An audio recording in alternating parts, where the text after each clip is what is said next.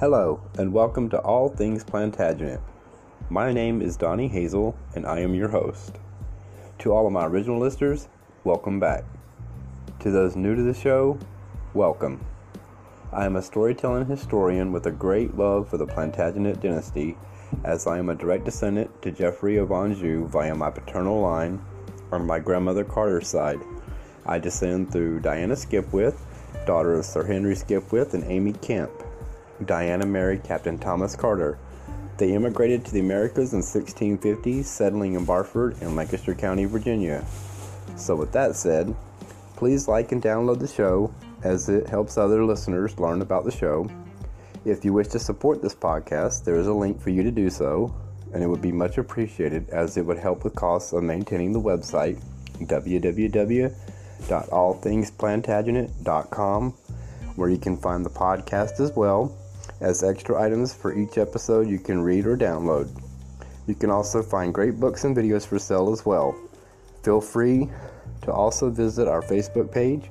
A link is provided as well on the website. Okay, on to the episode.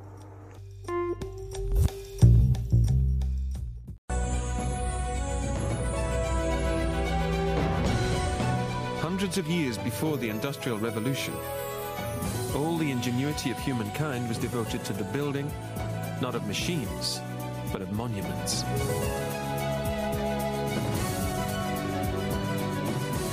Not of bridges, roads, and railways, but of cathedrals. With only primitive tools, God's architects created a glimpse of heaven on earth. This is the story of the faith they carved in stone and the events that shook them to their foundations.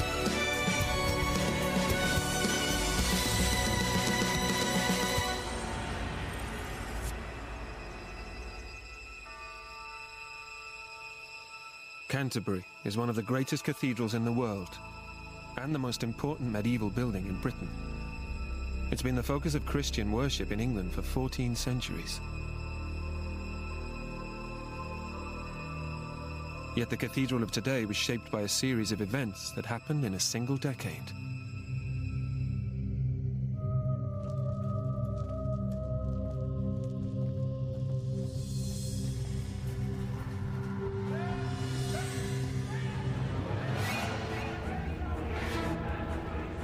The most infamous murder of the Middle Ages.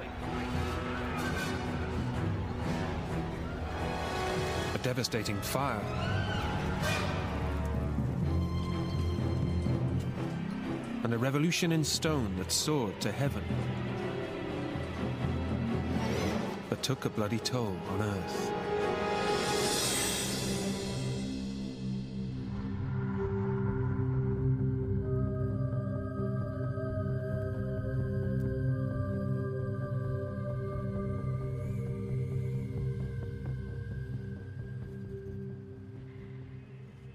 The defining moment in the history of Canterbury Cathedral was December 29th, 1170. It was five o'clock in the evening, and the monks were singing Vespers. In the cloisters, the Archbishop Thomas Becket was being urged by his followers to flee for his life.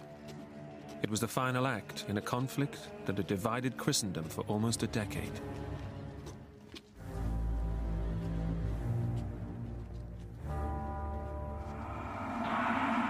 Thomas Becket was one of the great men of the Middle Ages, a man whose physical presence matched his political prestige.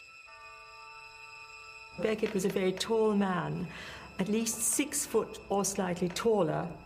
And if you imagine this is at a time when most men were probably about five foot, he would have been quite an astonishing man to see, very impressive in every way.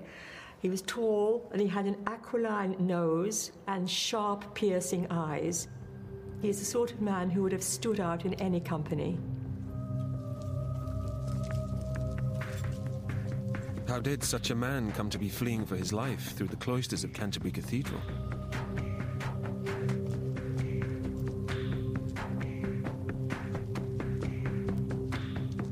He had been the Chancellor, the right hand man of King Henry II, and his friend.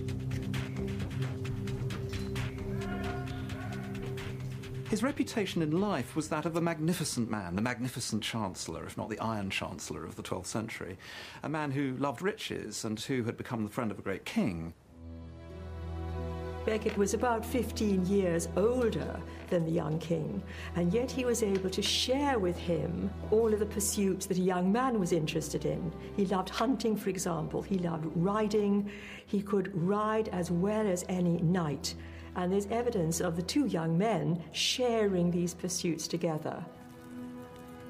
When important business had been dealt with, Thomas and the king would play together, like young boys of the same age. Once they were out together, it was winter, bitterly cold. And they saw this old man dressed in rags. Becket was wearing a fine new cloak, much finer than the king's. This had not gone unnoticed. So the king says to Thomas, Would it not be a great act of charity to give a thick, warm cape to keep him warm through the mm-hmm. winter? To which the Chancellor said, Oh, yes, my lord, of course, but you should have the honour. And the king said, Oh, no, you. Should be the credit of giving it to him.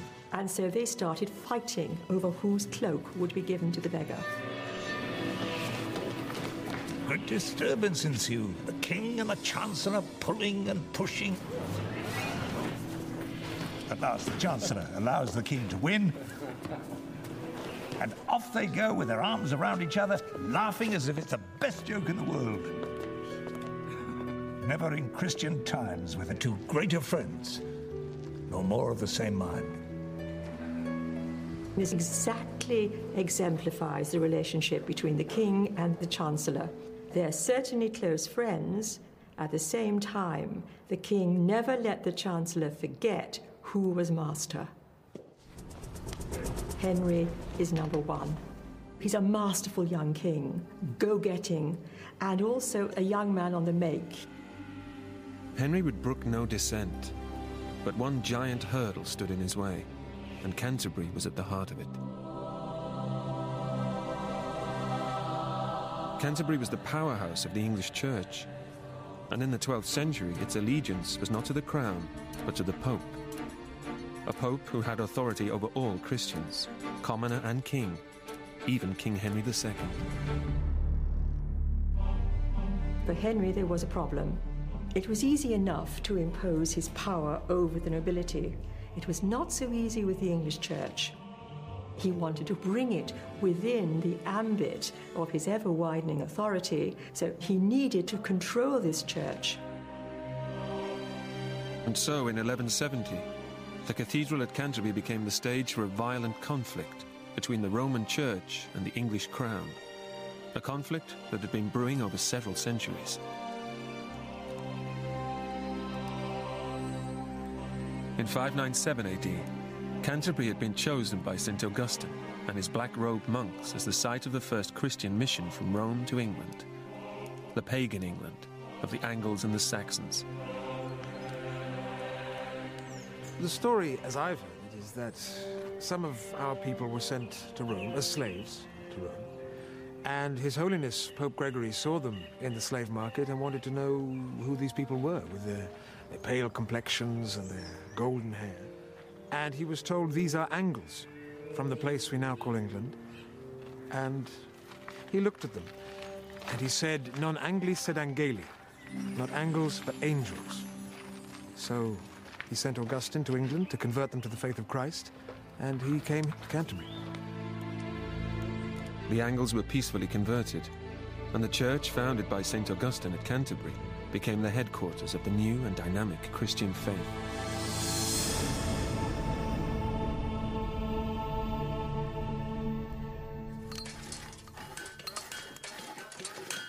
Over the next 500 years, the cathedral was enlarged by successive builders and surrounded by a great walled monastery.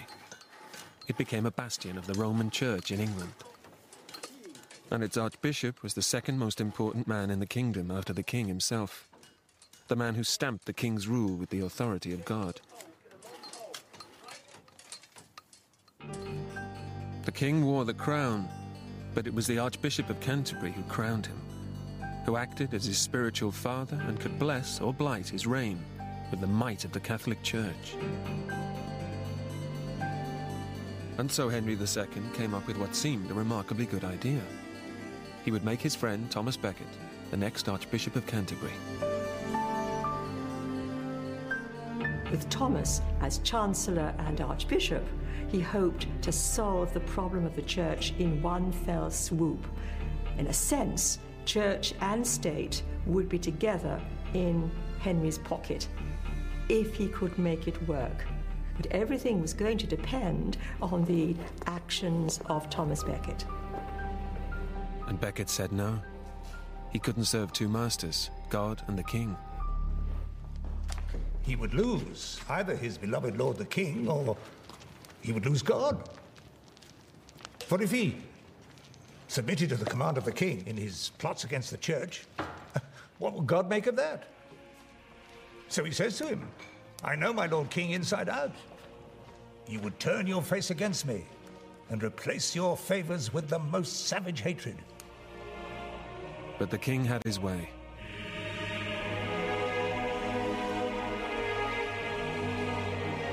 Becket was crowned Archbishop of Canterbury and made his choice. He made it very clear to Henry that he could serve only one master, and that master was God. The new archbishop rejected the king's plans to bring the church to heel. Instead, he stood up for church rights, or freedoms as he saw them. Becket became the symbol, the icon of a much more general, universal struggle. The church was gaining in power in the 12th century. The crown, secular power, was gaining in power at the same time. And inevitably, the two would conflict. And Becket became the point of conflict. King Henry called Becket to account. The archbishop must obey his commands or face exile and ruin. Becket was unmoved. And so he was banished, stripped of his wealth and exiled with his entire family to France. Benedict of Canterbury, one of the great builder monks of the age, paid tribute to his endurance. For six years he was exiled, but despite the pressures that were brought to bear, he would not submit. He was like a stone, hammered and shaped into the walls of a cathedral. The more he was pushed, the firmer he, the more, the more steadfast did he prove.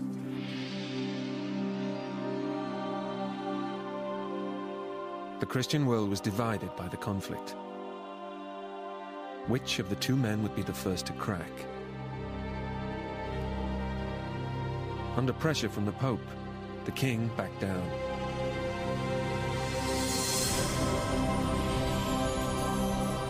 Becket returned in triumph to Canterbury promptly sacked three bishops who'd taken the king's side.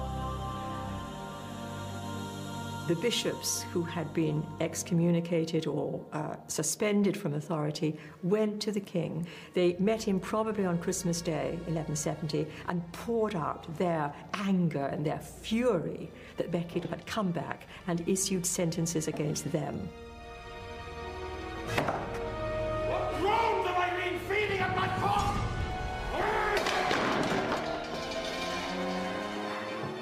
That moment, Henry loses it and cries out in great anger, What useless drones have I been feeding in my court, who are unable to avenge the honor of their lord? He said, The man ate my bread. He came to my court poor and I raised him up high. And now he, he, he kicks me in the teeth. The grief goes to my heart, and there's no one to avenge me. It was at that moment that four knights, four barons, apparently hearing these words, saw the opportunity to acquire favor in the king's eyes. And they swore together to go and indeed avenge the honor of their lord.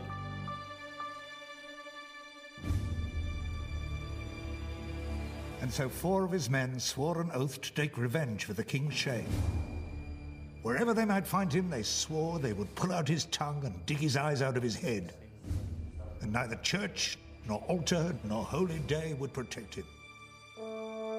The first was Reginald Fitzurse, son of the man they call the Bear, and with all the savagery of that beast. The second, Hugh de Morville, which translates as the Village of Death. The third, William de Tracy, brave in battle but steeped in sin. The fourth, Richard le Bret, whose depravity turned him from Bret to brute. So on the fifth day of Christmas, these four barons of the king, with several of their men, came to Canterbury, while others surrounded the city. With Canterbury surrounded, the four knights and a handful of their followers rode into the Archbishop's palace. When they went to Canterbury, I think the main aim of the four knights was to capture the Archbishop and bring him back, probably to stand trial before the king. They took off their armor, which was the appropriate thing to do, and attempted to arrest him in his own palace. Becket refused to be arrested, partly because they had no mandate. They had no right to arrest him. They were simply four barons from the court without a command from the king. So they withdrew from the presence of the archbishop, went out into the courtyard, and put on their armor.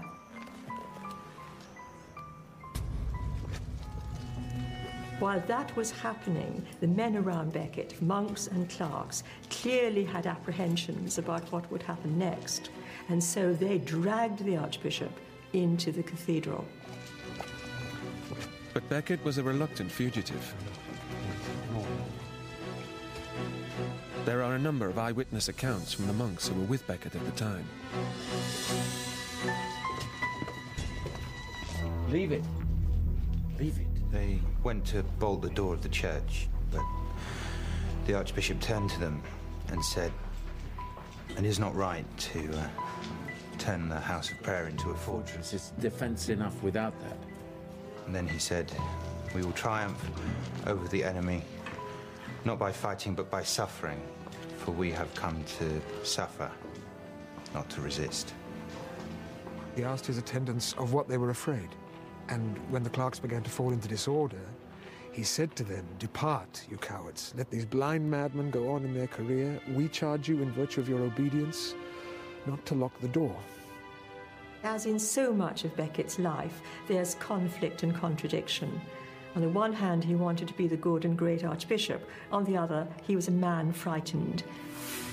Death he could face, but there was the possibility of physical mutilation, and I'm thinking here of castration and blinding, and Thomas was certainly afraid of that. So as he partly fled and was partly pulled into the cathedral, these conflicting ideas are in his mind. One, stand and defy, the other, possibly flee in case something worse than death will befall you. And he chose to stand and defy.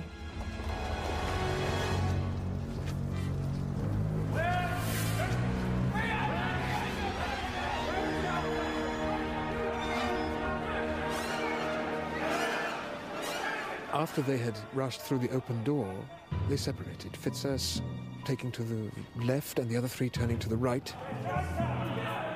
The Archbishop had only ascended a few steps, and he heard Fitzurse say, Where is the Archbishop? Hearing this, he turned on his step, and he was the first to reply. Well, here I am. He said, Why do you come before me now with weapons in your hands? And Fitzurse declared, You shall soon find out. Are you not that notorious traitor? I'm no traitor, just a priest of God. What do you want with me? I am no traitor, and I will not come with you. He turned to his left under a pillar uh, with the Virgin Mary, statue of the Virgin Mary on his one side and, and the altar of St. Benedict on the other. He was. And, and then they were all around him, shouting. Satisfaction! Satisfaction! I've had no satisfaction! And I will absolve no man until I have had satisfaction. Then you will die and be buried! I'm ready.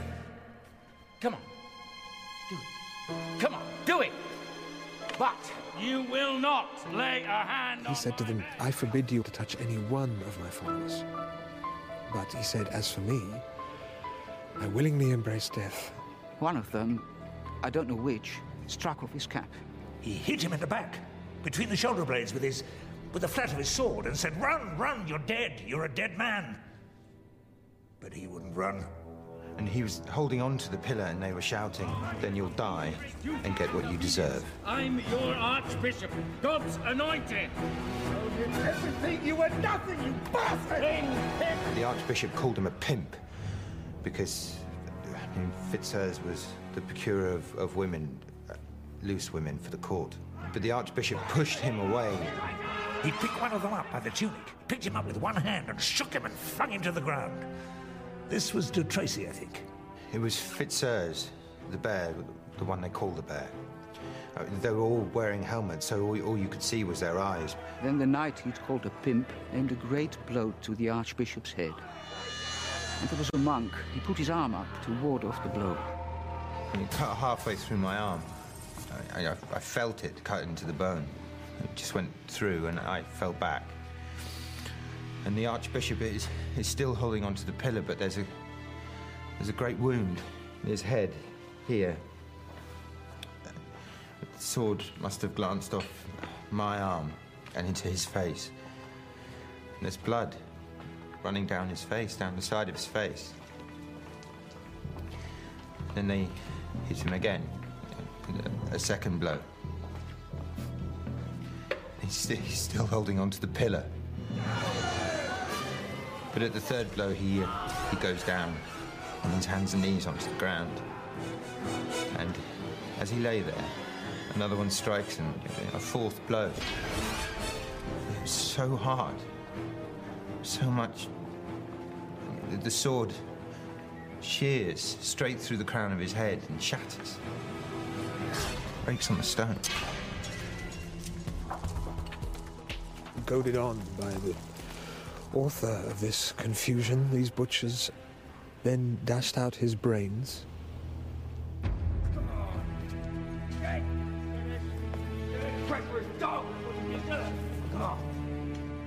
And then another. Not a knight, but a clerk, Hugh of Horsey, who we call Mauclerc, the evil clerk. He took a dagger and spilled out the brains with the blood all over the pavement. And called out to the others, he won't get up again. Let's go. Then the cathedral had been desecrated, forever stained with the blood of its archbishop. But what happened next brought a new and enduring glory. Immediately after the murder, I think there was sheer horror and fear and uncertainty on the part of The cathedral had been desecrated, forever stained with the blood of its archbishop. But what happened next brought a new and enduring glory. Immediately after the murder, I think there was sheer horror and fear and uncertainty on the part of those around. They were terrified because they didn't know what the knights would do next. But the body lay where it had fallen for four or five hours.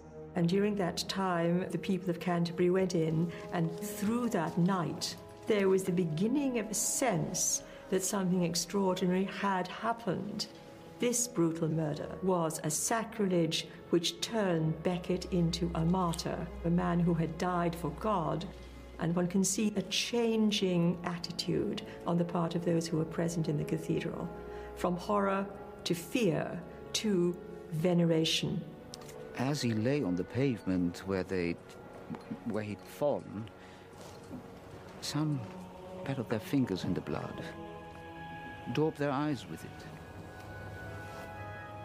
Others uh, filled cups and jars and made away with as much as they could. Some dipped in parts of their clothes.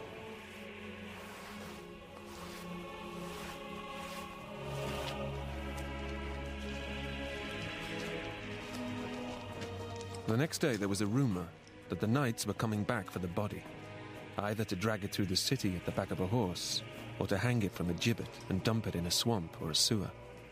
So the monks decided to bury him quickly, without any ceremony, in the crypt. Becket's burial had to be hurried in order to make the body safe and secure. And so they were not able to carry out the full ceremony. And so it was deemed that the body did not need washing because he was a martyr and he had been bathed in his own blood. And so they simply took off his outer garments down to his underwear. And his underwear was actually a hair shirt and hair breeches. And then they clothed him in his full archiepiscopal dress. And so he was laid in a tomb in the crypt of the cathedral. Becket was dead and buried, but his impact on the cathedral was just beginning. One of the people from the town dipped his shirt in the Archbishop's blood and then went home to his wife, who'd been paralyzed for many years.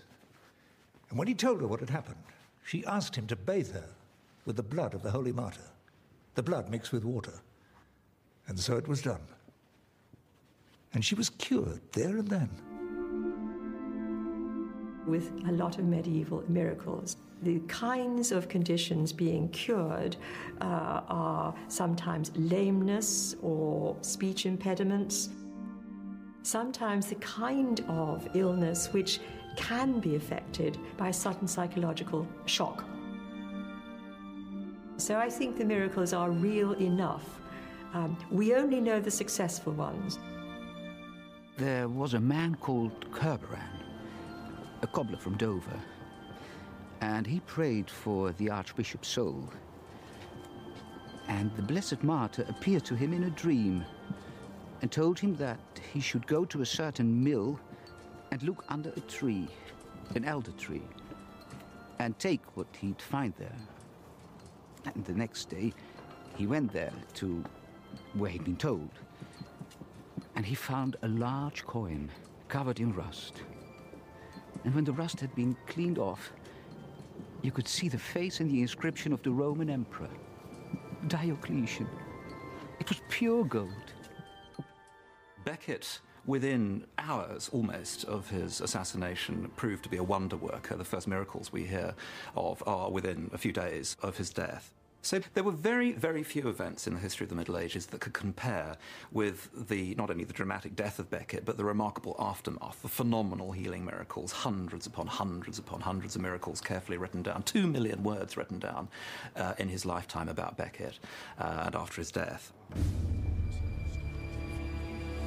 Evidence of Becket's sanctity fueled a growing public anger towards his killers and forced them to flee abroad, eventually serving a lifetime's penance as crusaders in the Holy Land. While their royal master, Henry II, sought his own absolution at the scene of the crime.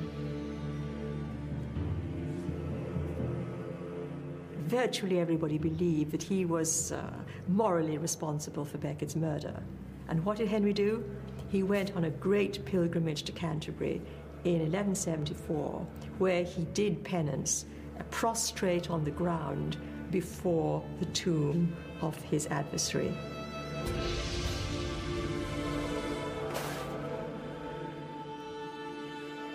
Henry needed to restore his reputation as far as he could and as quickly as he could. He was engulfed in a great rebellion. Uh, virtually all of England rebelled. The King of Scotland invaded, and it was believed generally by the ordinary population that the rebellion was God's punishment for the murder of Becket. As luck would have it, on the very day he performed his penance, the King of Scotland was captured.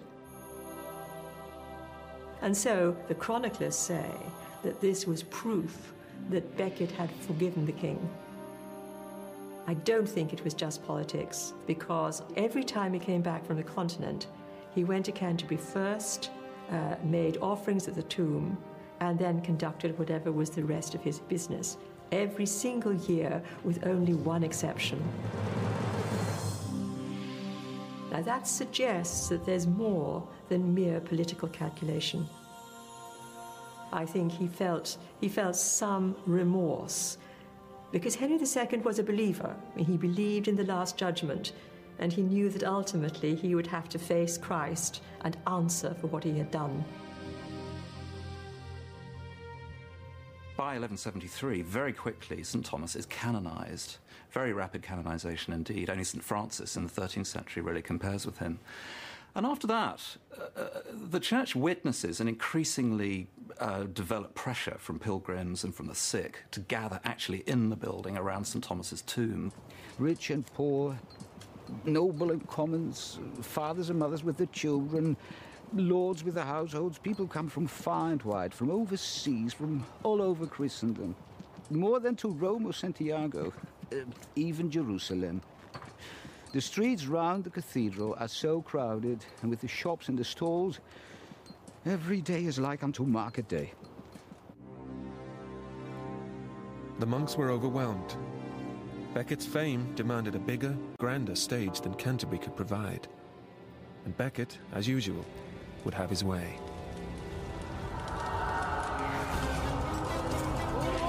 In the summer of 1174, Burning thatch from a nearby house landed on the roof of the cathedral. Within minutes, the entire east end of the building was in flames.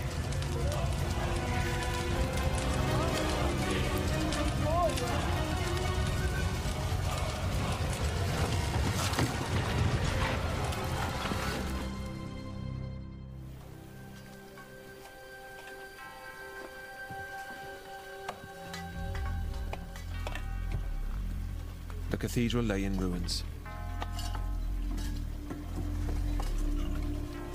Gervase of Canterbury, one of the eyewitnesses to Becket's murder, was now witness to the destruction. But think now, what mighty grief oppressed the hearts of the sons of the church under this great tribulation. I verily believe the afflictions of Canterbury were no less than those of Jerusalem of old. And their lamentations were as the lamentations of Jeremiah.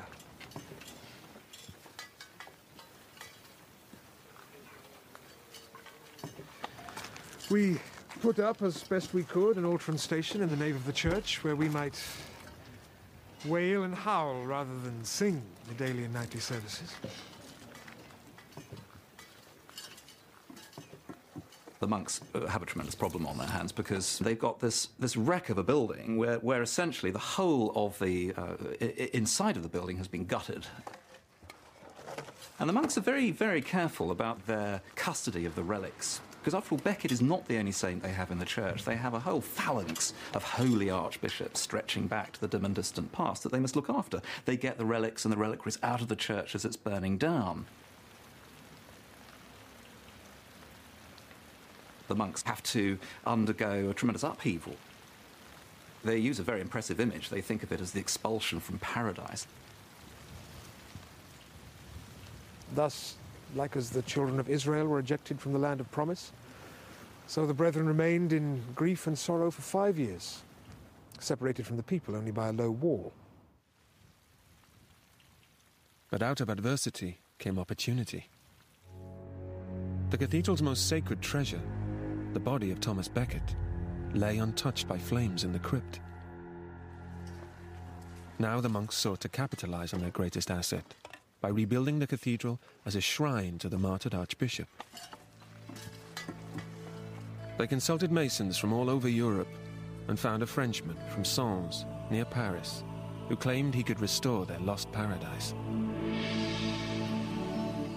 Among the masons there had come a certain William of Sens, a man active and ready, and most skilful both in wood and stone. Him, therefore, they retained on account of his lively genius and good reputation and dismissed the others. And then, having got the job, like many builders before and since, William shook his head and said, It's a lot worse than I thought it was. Or, as Gervase puts it, he ventured to confess that the pillars were rent with the fire, and all that they supported must be destroyed if the monks wished to have a safe and excellent building. He doesn't let them know the whole bad news until quite late on in the process. Then he breaks the news. He's a very tactful man, we're told. This is part of William of Sens's success. He's energetic, he's, he's a good engineer in stone, but he's also good with people.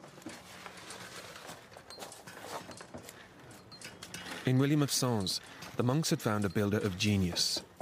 He convinced them that he could build an entirely new style of cathedral within the ruins of the old. What William of Sens accomplishes is a, a, masterful blend, in a way, of the old and the new, and he's a good salesman for this brilliant new style. He's going to fit into the, uh, the, the, the, walls, the curtain walls of the old church, a wonderful new, light, expansive, ambitious building as a sort of canopy, principally to shelter the great new relic that they've got on their hands, namely St. Thomas himself. But William of Sens planned to build far more than a canopy for a dead archbishop. He was going to reenact the murder of Thomas Becket in stone. And the blood and the gore would be a vital part of it. The stone was his first concern, and he looked across the channel to Caen in Normandy.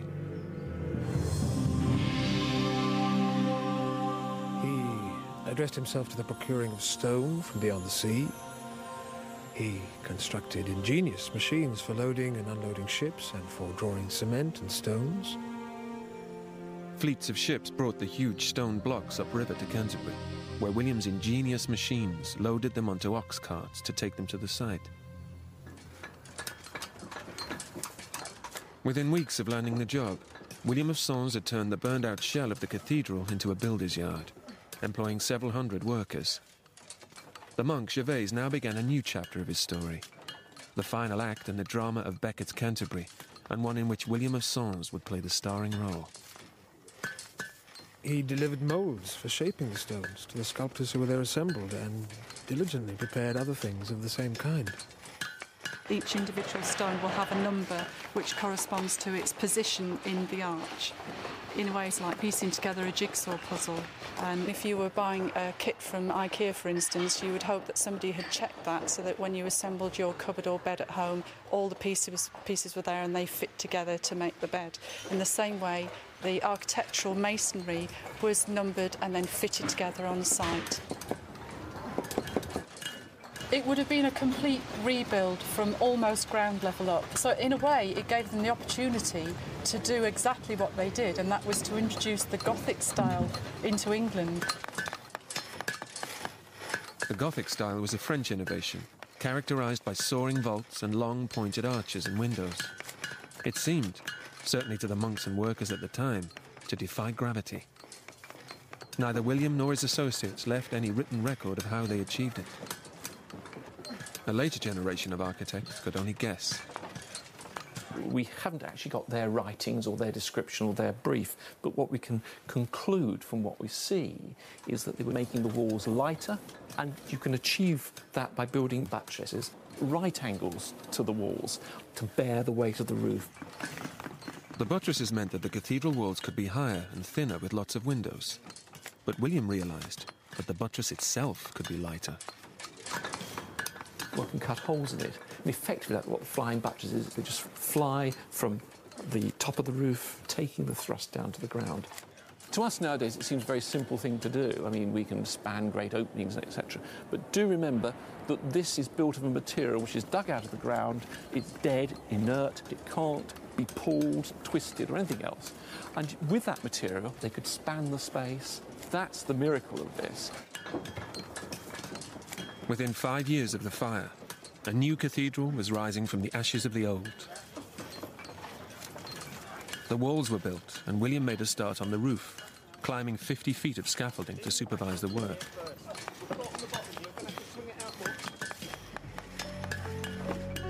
Having completed the triforium and the upper windows, he was, uh, at the beginning of the fifth year, in the act of preparing with machines for the turning of the great vault.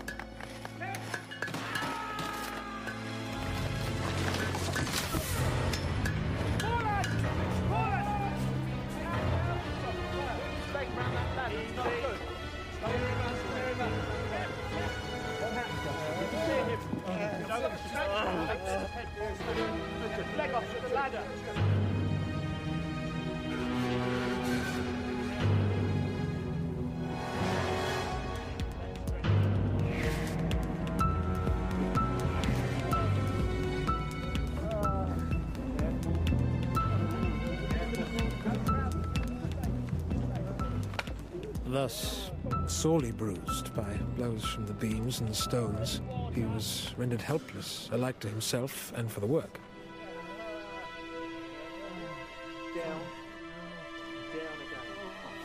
No other person was injured. Not in the least. Against the master only was this directed. Whether by the vengeance of God or the spite of the devil, Gervase makes a particular point of this. He says that this was either a product of the vengeance of God or the spite of the devil. And it sounds slightly from that that, William might have been rather proud as well. There was a great concern in the 12th century that buildings and architects and practitioners of the arts shouldn't get above their station and shouldn't build too magnificently. I think there's no doubt that Gervase may have been a little bit ambivalent about William as both a brilliant practitioner, but as also a, a bit bumptious. William of Sens survived, but never worked again. His chronicler Gervase now took a lead role in the story. As the winter approached and it was necessary to finish the upper vault, the master gave charge of the work to a certain ingenious and industrious monk, who was the overseer of the masons. It's thought that this ingenious and industrious monk was Gervase himself, but his self regard wasn't shared by the other monks. An appointment whence much envy and malice arose, because it made the young man appear more skillful than richer and more powerful ones. And so a new master was appointed, another William, known simply as the Englishman. William by name, English by nation. Small in body, but in workmanship of many kinds, acute and honest.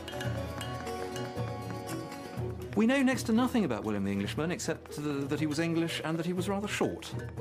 What I think we do know is that he's putting into effect a plan. In England, from Purbeck in Dorset, where it is still quarried today. Fears of his own. One was to finish the interior of the cathedral in marble, like the great buildings of Imperial Rome. But William found his marble in England, from Purbeck in Dorset, where it is still quarried today. Quarrying's been going on here since the Norman conquest without interruption. The larger blocks that remain are in the region of 13 feet long. You're talking finished, finished blocks, finished slabs in the region of three tons. So they were able to handle pretty heavy weights. We see this place on an ideal day. For much of the time, it would have been bedeviled by slipping clay. It would have been a quagmire such you could hardly pick your feet up with all the clay on it. It would have been very difficult. And one has to imagine the limitations they had in terms of hand tools, shifting all this material to get at the stone at this kind of depth from the surface. And I think the great cathedrals stand as monuments to their skill and, and effort. Here, if you like, is the more hidden side of the medieval achievement. Once they were hauled out of the mud, the marble slabs were cut into smaller chunks for shipment to Canterbury. They would have um, split the block using wedges and pits. Piece of steel, put the, the wedge in the hole.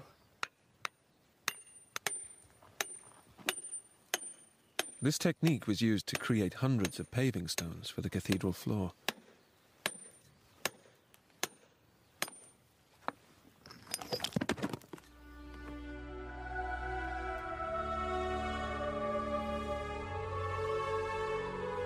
Purbeck stone was used to even greater effect in the spectacular columns at Canterbury.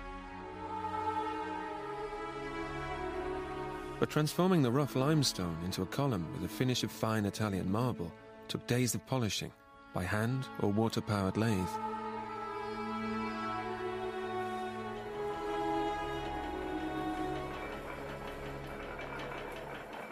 When it is polished, it becomes a lovely blue. When uh, compared to the local stones used in the, the cathedral buildings, which were usually of a pale whitish colour, the contrast would have been something out of this world. And if you were uh, living nearby in a mud hut, you would perhaps thought that there really was a God when you see such buildings.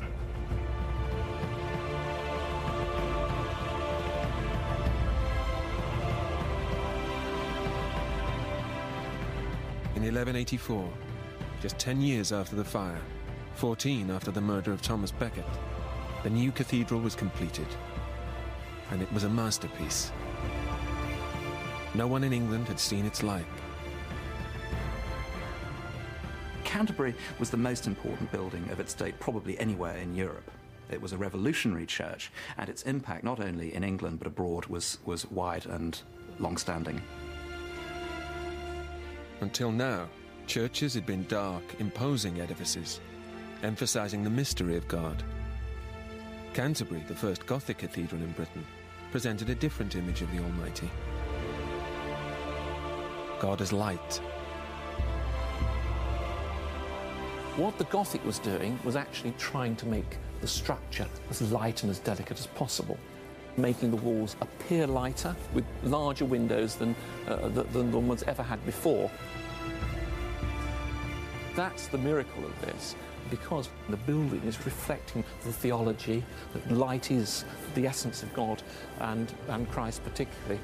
And that's why in these buildings we get as much glass as possible and clear space inside soaring right up. It's just lifting one up to heaven, really. William of Sens has planned this through from the, right from the start.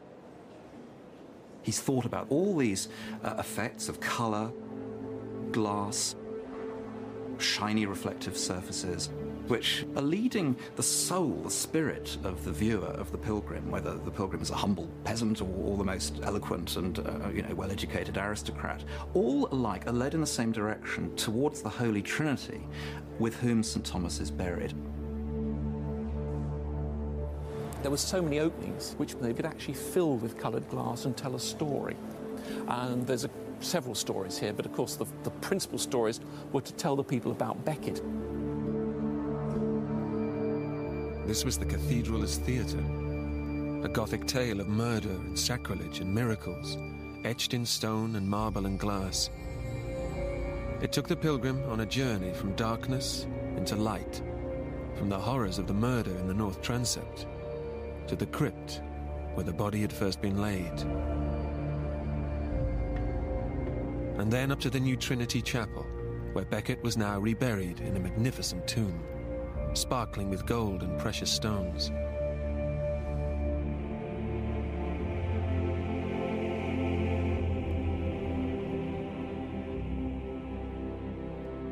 The body was raised closer to heaven and put on a podium, and the building was built as a theatre then, climbing up and up and up to this great focus, bringing in this saint right into the heart of the people.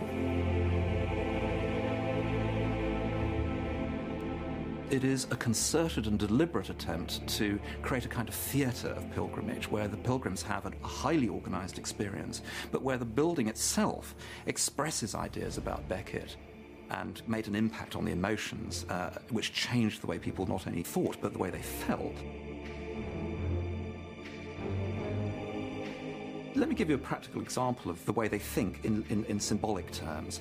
When Becket is murdered, his brains and his blood are scattered on the pavement. They make a lot of this. They say the blood looks like the red of the rose. They say the brains look like the white lily. And the beautiful, smooth, paired columns that run around the site of Becket's shrine, you'll find pink marble and white stones used together uniquely for a Gothic building. And it's very hard, I think, to avoid the conclusion that this was conscious. It was a deliberate allusion to the fact that Becket died horribly here in this place. They understand the symbolic importance of Becket's body parts almost. They create the so called corona, that remarkable crown shaped building at the east end of the church, which, uh, as it were, is the, uh, the reliquary, the container on a grand scale for the, the, literally the crown of martyrdom, the corona, the top of Becket's head struck off at the martyrdom. And this new sense of the theatre of a saint's body and of a shrine is something that is absolutely consciously developed.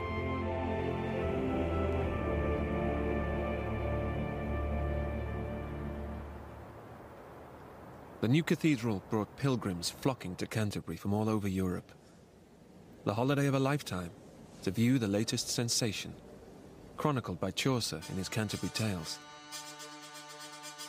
When the tapril with his shorers sought the drift of March had passed to the road, and by that every in such liquor, of which to engendered is the floor, then longen folk to go on pilgrimages, and specially from every sheerest end of England to Canterbury they wend, the holy blissful march your for to seek, that him had holpen one that they were seek. For four centuries, 350 years, Canterbury was the greatest pilgrimage in Europe. The cult of the martyred archbishop united all classes in veneration, from peasants to popes and kings.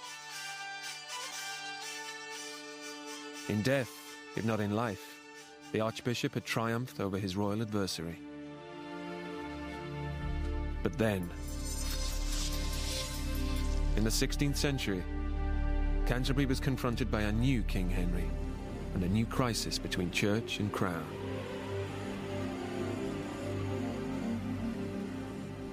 The crisis began quite simply over Henry VIII's desire to divorce Catherine of Aragon and marry another queen.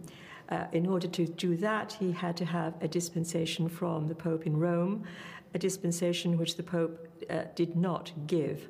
Uh, Therefore, if Henry wanted to go forward and with his marriage, he had to separate the English church from Rome.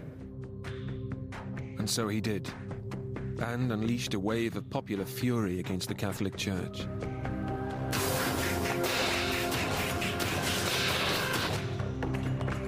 Parallel with Henry VIII's political need, uh, there was growing in continental Europe and in England the Protestant Reformation, which was attacking many aspects of the medieval church as irrelevant or as unchristian. So the veneration of saints, the cult of saints, belief in miracles were being attacked. The Protestants condemned the worship of saints as papist superstition. Canterbury and its martyred archbishop became a prime target. Here was an archbishop who had stood up against a king and won. He represents old Catholicism. He is a saint. He works miracles. Pilgrims go to his shrine. So Becket came to represent all of the aspects of medieval Christianity which reformers and politicians were opposed to. And so his cult had to be obliterated as quickly and cleanly as possible. And so it was. Canterbury was sacked, the shrine destroyed. 26 cartloads of gold, silver plate, and precious stones were hauled away to swell the king's coffers in London.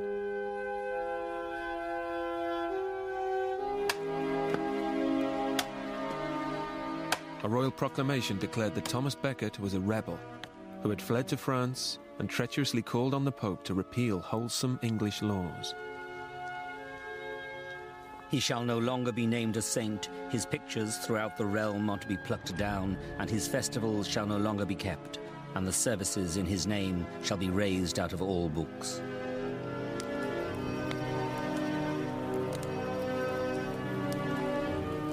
It was not only Becket's name that was raised.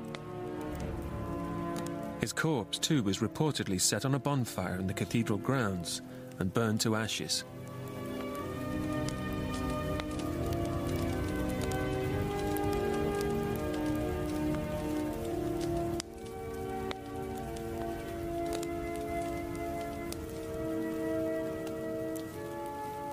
The cathedral lost its star attraction, the body of the murdered archbishop. Or did it?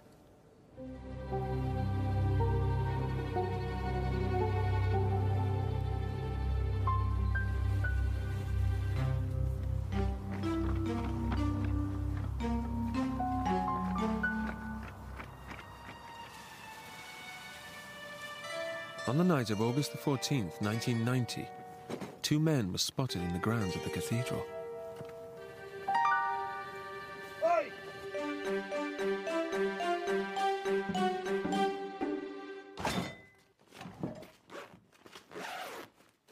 They carried the classic tools of burglary. But they were not burglars, they protested. They were veterans of the French Foreign Legion on a mission. They were out to prove that Thomas Becket was still buried in Canterbury Cathedral.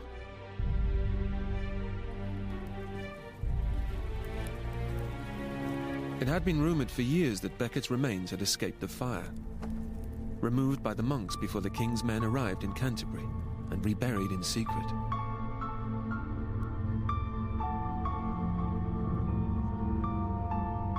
These rumours were revived in 1888 when a skeleton was unearthed in the crypt. It was that of an adult male, aged about 50 and about 6 foot 2 inches tall, the same age and height as Thomas Becket. And the skull had been fractured in several places by blows from a heavy cutting instrument, such as a two handed sword. But the crown of the skull was still intact. So was this someone else? Or were the accounts of the eyewitnesses wrong?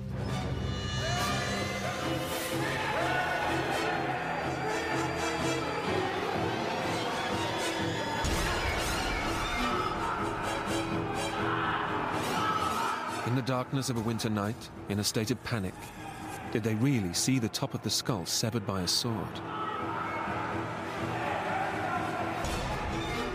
Or did they simply exaggerate and invent an injury that never existed?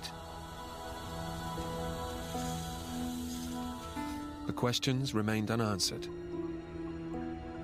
The corpse was reburied without ceremony in the crypt. But the controversy refused to die. If these were not Becket's bones, and they hadn't been burned, where were they?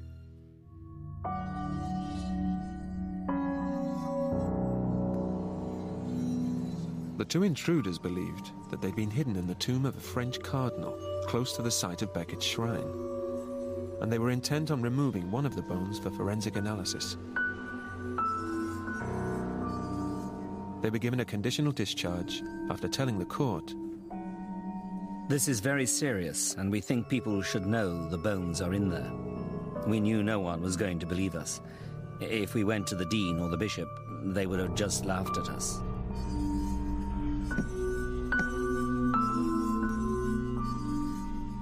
The official view was that if the bones had been hidden, they would have been unearthed during the reign of Mary Tudor, when England briefly returned to the Catholic fold. If the bones had still been around and the monks knew where they were, I'm certain they would have brought them up under the reign of Mary and built a shrine again, but they didn't. And so I think that, they, the bones were destroyed at that point. I think it would have been an amazing thing to have done um, uh, when Mary came back to the throne. I'm sure she would have encouraged it. So to me, the body's gone, burnt, and disappeared. I wish we knew whether the body were there or not.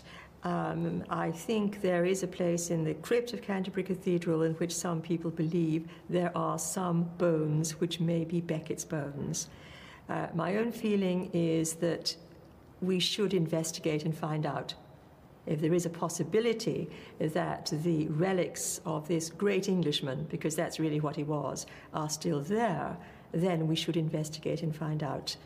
Um, but th- if he is still there and his bones were to be found, I have no idea what Canterbury Cathedral would do with them. Whatever happened to Becket's bones, his spirit permeates the fabric of the modern cathedral. For the pilgrims of today, this is the Cathedral of Thomas Becket.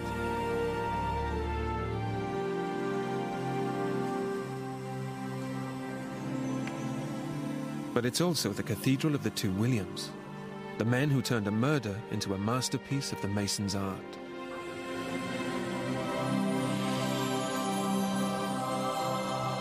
Out of the chaos of the killing came a new and magnificent order, enshrined in stone.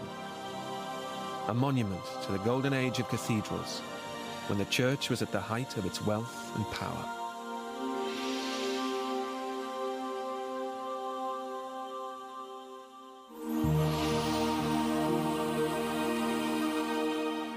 Coming up next on BBC Two, a new series of A Seaside Parish.